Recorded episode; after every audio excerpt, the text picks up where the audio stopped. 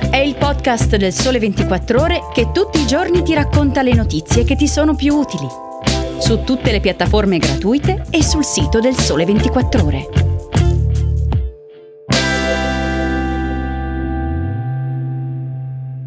Buongiorno e buon fine settimana da Franco Sarcina, della redazione digitale Sole 24 Ore. Ecco le tre notizie dello Stato odierno. Quale sarà il futuro di ITA, la compagnia aerea di bandiera nata sulle ceneri di Alitalia? Come ci spiega Gianni Dragoni su 24 attualmente si affacciano alla porta due ipotesi. La prima è la collaborazione con Lufthansa, che non prevede però un immediato ingresso nel capitale della società. La seconda è quella con MSC SA dell'armatore napoletano Gianluigi Aponte, più misteriosa, ma andiamo con ordine. La compagnia aerea tedesca ha già notevoli interessi nel nostro paese, raccoglie, anche grazie alla controllata low cost Air Dolomiti, molti passeggeri in Italia per portarli in Germania e smistarli nei grandi hub di Monaco di Baviera e Francoforte. Come fa notare un rapporto della banca HSBC del 25 gennaio, l'Italia è il secondo maggior mercato non domestico per Lufthansa dopo gli Stati Uniti. Inoltre è un mercato particolarmente importante per il settore del Nord America. Attirare la compagnia italiana nella sua joint venture transatlantica, in contrasto alla joint venture SkyTeam di Delta con Air France KLM, avrebbe un valore particolare per il vettore tedesco. Resta il fatto che allo stato attuale delle cose Lufthansa non intende entrare nel capitale azionario di ITA, rimandando un'eventuale decisione di investimento non prima di 12-18 mesi dall'avvio della collaborazione, se i conti della società saranno in attivo. Meno chiari appaiono i vantaggi che potrebbe avere MSC SA. Il colosso del trasporto via mare, che oltre alle portacontainer ha anche una flotta di navi passeggeri da crociera, è guidato da Gianluigi Aponte, armatore di Sant'Agnello, nella costiera sorrentina. Aponte è da 50 anni residente in Svizzera ed è considerato a Forbes titolare di un patrimonio stimato in 11 miliardi di dollari, in posizione 208 tra gli uomini più ricchi del pianeta. Nel comunicato ufficiale del 24 gennaio la MSC Mediterranean Shipping Company, ha detto che l'interesse del gruppo MSC deriva dalla possibilità di attivare sinergie positive per entrambe le società sia nel settore cargo che passeggeri. Di fatto però la flotta attuale di aerei ITA è composta da 52 vettori. Entro quest'anno, come ha detto più volte il presidente Alfredo Altravilla, la società prevede di incrementare la flotta a 78 aerei ma sono tutti aeromobili per trasporto passeggeri che possono sì portare anche merci, ma in uno spazio limitato nella stiva chiamato cargo belli.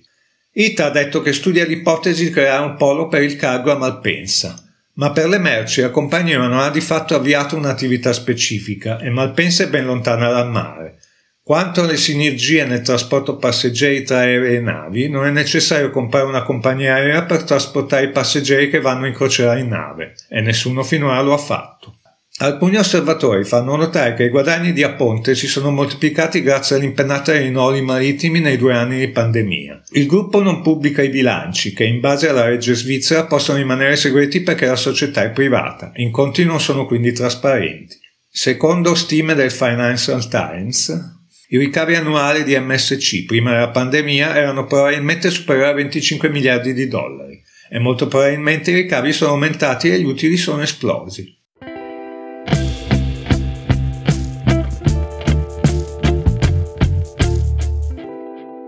Nel 2021 in Europa le auto totalmente elettriche e le ibride plug-in, quelle dotate di prese per la ricarica, hanno raggiunto una quota di mercato del 19%, a pochi punti di distanza dai modelli diesel che si attestano al 21,7%.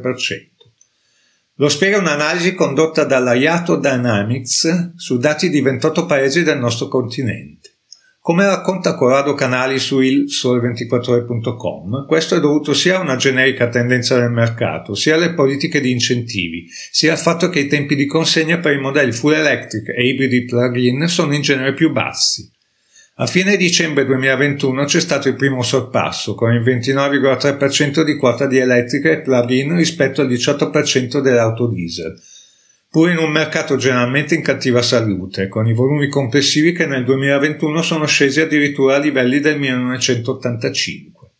Nonostante tutto, le note positive non mancano, come la performance di alcuni costruttori come Toyota, ma soprattutto il gruppo Hyundai Kia, che ha fatto registrare una quota di mercato a fine 2021 dell'8,6%, in forte crescita rispetto al 6,7% del 2019. Questo grazie soprattutto a un'offerta di vetture elettrificate oltre che di SUV. È proprio il settore delle vetture a ruote alte è tra i pochi in costante aumento. Il maggior costruttore a livello europeo si conferma anche nel 2021 il gruppo Volkswagen. In cima alla classifica generale si è piazzata ancora una volta la Golf, ma con numeri lontani rispetto al passato. Infatti le oltre 205.000 immatricolazioni superano di meno di 10.000 unità quelle della Peugeot 208, quasi 197.000, ed è la terza vettura più richiesta in Europa, la Dacia Sandero, oltre 196.000, ma sono in calo del 27,9% sul 2020 e del 50% sul 2019. Restando in tema di auto full electric, la più richiesta in Europa nel 2021 è stata la Tesla Model 3, con oltre 141.000 immatricolazioni, un risultato che ha contribuito a far crescere i volumi della società di Elon Musk ad un totale complessivo nel 2021 di quasi 168.000 immatricolazioni, un numero superiore del 70,9% rispetto a quello del 2020 e del 51% sul 2019.